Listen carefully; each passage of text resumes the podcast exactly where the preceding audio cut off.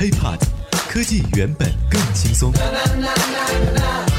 嗨，欢迎收听本期 IT 大字报。各位好，我是华生。现在最火的一个词儿是什么呢？肯定是共享啊，共享单车、共享汽车等等的，包括还有共享雨伞、共享篮球啊。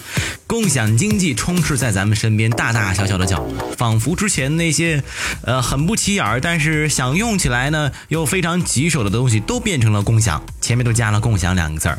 而现在，共享充电宝也来了。这事儿呢，还得最早要追溯到金融界的一篇报道，题目呢说的是十天融资近三个亿，IDG、腾讯、朱啸虎、王刚等二十家机构入局，共享充电宝火了。而随后，王思聪的一条朋友圈，要是共享充电宝能成，我吃翔，更是把这共享充电宝啊推上了风口浪尖。听说现在美团、聚美优品都已经开始投入重金了。相比较共享单车的便捷性呢，很多人对此肯定有很多疑问啊。共享充电宝，怎么个共享呢？这东西怎么挣钱啊？资本为什么会投这个？说实在的，华盛对这个也很难理解，甚至说可以不太看好。不过呢，看到身边的很多商场啊，已经出现了这种充电宝，尝试过之后，还是可以给大家说一说自己的用户体验的啊。呃，应该是在本月初八号下午，华生我来到我们这儿啊，一一家这可以提供共享充电宝的商场。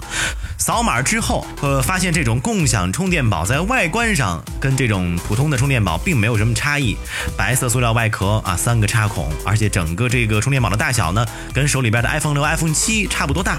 那么至于收费情况呢，一小时之内是免费的，超过一小时呢，就是按照一块钱一小时来收费，一天的封顶呢，也就是十块钱左右。而且呢，支付宝的芝麻信用六百分以上就可以免押金的租借，否则呢，还需要在这个平台上来缴纳一百块钱来作为押金，返还充电宝之后自动退还押金。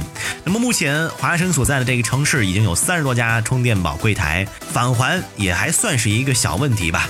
了解了使用流程，咱们再来说说。共享充电宝这事儿啊，它到底靠谱不靠谱？不靠谱的话，为什么还有那么多的资本来进入？要知道啊，这些投资商可是一个比一个聪明的很，商人无利不起早。那么他们瞄准的事儿，真的有错吗？HiPod，科技原本更轻松。先来说说这事儿的前身，手机充电站，这不算是什么新鲜事物了。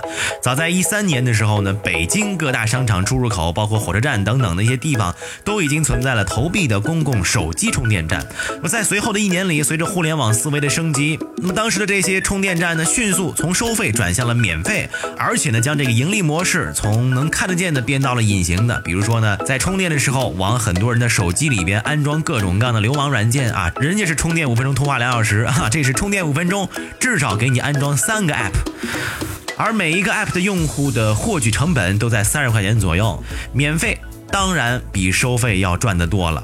不过好景不长，这种流氓行为随后遭到了央视的曝光，而且还在二零一七年的三幺晚会上公之于众。类似的产品被央视曝光，但是呢，聪明的资本为什么还是要涌入到这个行业里来？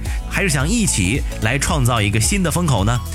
首先，我们可以理解啊，共享经济现在太火了。已经错过了共享单车的很多资本呢，很多时候是不再愿意错过共享的充电宝，而且呢，你说这包括腾讯、小米等众多资本都进来了，聚美优品还说要注入十几个亿的资金来做共享充电宝这一块，别人都来了，你还不赶快过来？另外，在投资人看来啊，共享充电宝相比起其他的，比如说共享单车而言，回本的周期快，消耗率低。成本投入低，赚钱还来得快，而且这种模式呢，需要跟线下渠道，也就是各个商场、地铁等基础设施服务提供商啊，建立机柜啊，或者是桌面合作，甚至签订独家协议。所以说呢，谁能最快的在线下把这些量给铺开，占据主要的线下用户流量渠道，那谁就能赢。也就是说，用户如果喜欢的话，就赶紧抢占住流量，先有流量再说啊，有了流量就有了一切。这是从投资人的眼光来看的啊，而且从现在的这个发展趋势来看。形势也还行，至少呢，从四月份开始，共享充电宝的主要运营商啊，小电科技已经逐步将这个设备铺设到了北京、上海、广州、深圳、杭州、武汉、长沙、重庆等十个大中城市的商家的桌面上。按照公司的规划呢，到二零一七年五月份，小店将会完成在全国三十个重点城市的集中大面积投放。年底前，业务进入城市将会达到四十到五十个，计划投放设备八百万到一千万台。一张全新的市场蓝图好像就这么铺开了。但是反过来说，为什么以王思聪为首的很多人又对移动充电宝是嗤之以鼻，完全不相信呢？其实他们的怀疑也有道理。咱们来盘点盘点啊。首先，共享充电宝不是刚需。要知道，现在这个电池技术让手机电池，呃，只要您不用太费啊，一天大概一充还是可以做到。包括华生前段时间呢，自己手头用的那个 iPhone 六，一天得三四充。后来呢，干脆去苹果店里头把这个手机电池给进行一个全新的更换，也就几百块钱的事儿。但是呢，可以让手头这个电池不太好的手机，立马跟新的 iPhone 六一样，幸福感丝毫不亚于完全买一台新手机。这都是可以做到的。而且呢，华生，我最疑惑的一点就是，目前电池技术还在不断的更新着呀，对吧？咱们就不说什么石墨烯啊这些高精尖的技术了，就随着快充技术的发展，是吧？如果站个五分钟就可以充百分之三十的电量，充个五分钟就可以通话两小时的话，充电宝和共享充电宝是不是就可以洗洗睡了呢？而且。电池容量本身呢，就是手机厂商在努力解决的一个重大问题。在过去的五年里，手机电池的容量呢，已经从过去的一千毫安级别升级到了快六千毫安的级别，甚至更高。而且呢，不少手机厂商开始使用高密度的电池。那么市面上最高电池的密度啊，根据华盛的不完全统计吧，已经达到了七百比能量。比能量是什么意思呢？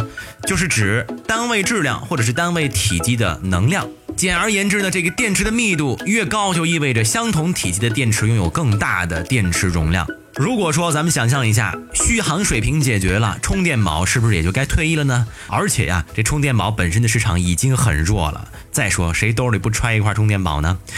再一个就是安全问题吧，充电宝的爆炸和窃取用户信息的新闻报道难道还少吗？随便一搜哪儿都是。你会随随便便在街上用别人的充电宝吗？这点啊，很多人也会抱有怀疑的态度吧。因此，在众多这个资本进入到恭喜充电宝这行业的同时，哈，也有不少人说这其实根本就不是下一个风口啊。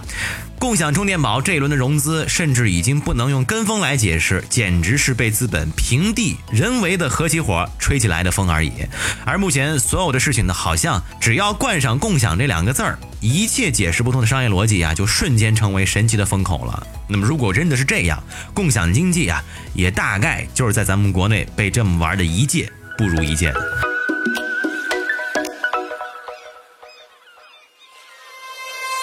OK，以上就是本期 IT 大字报的全部内容了，也欢迎大家关注我们的喜马拉雅账号。如果想和华生取得更多的交流，可以添加我的个人微信，就在我的节目简介备注当中。我们下期再见，拜拜。